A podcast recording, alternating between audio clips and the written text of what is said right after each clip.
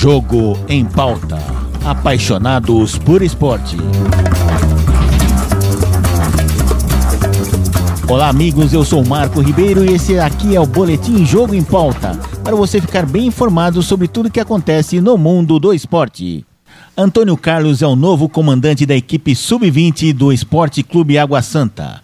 O técnico acertou o seu retorno ao clube com vínculo até o fim da Copinha 2022. Essa é a segunda passagem do treinador pelo Netuno. Natural de Diadema, Antônio Carlos foi treinador do Netuno entre os anos de 2015 e 2019, onde chegou à semifinal do Campeonato Paulista Sub-20. O técnico, que vem trabalhando intensamente nos últimos dias, comandará o Netuno pela terceira vez na Copa São Paulo. Agradeço o convite e espero corresponder às expectativas da diretoria e do torcedor. Estou muito feliz por retornar ao clube e totalmente focado para escrevermos uma belíssima história na Copinha, disse o novo técnico do Sub-20 do Água Santa, Antônio Carlos.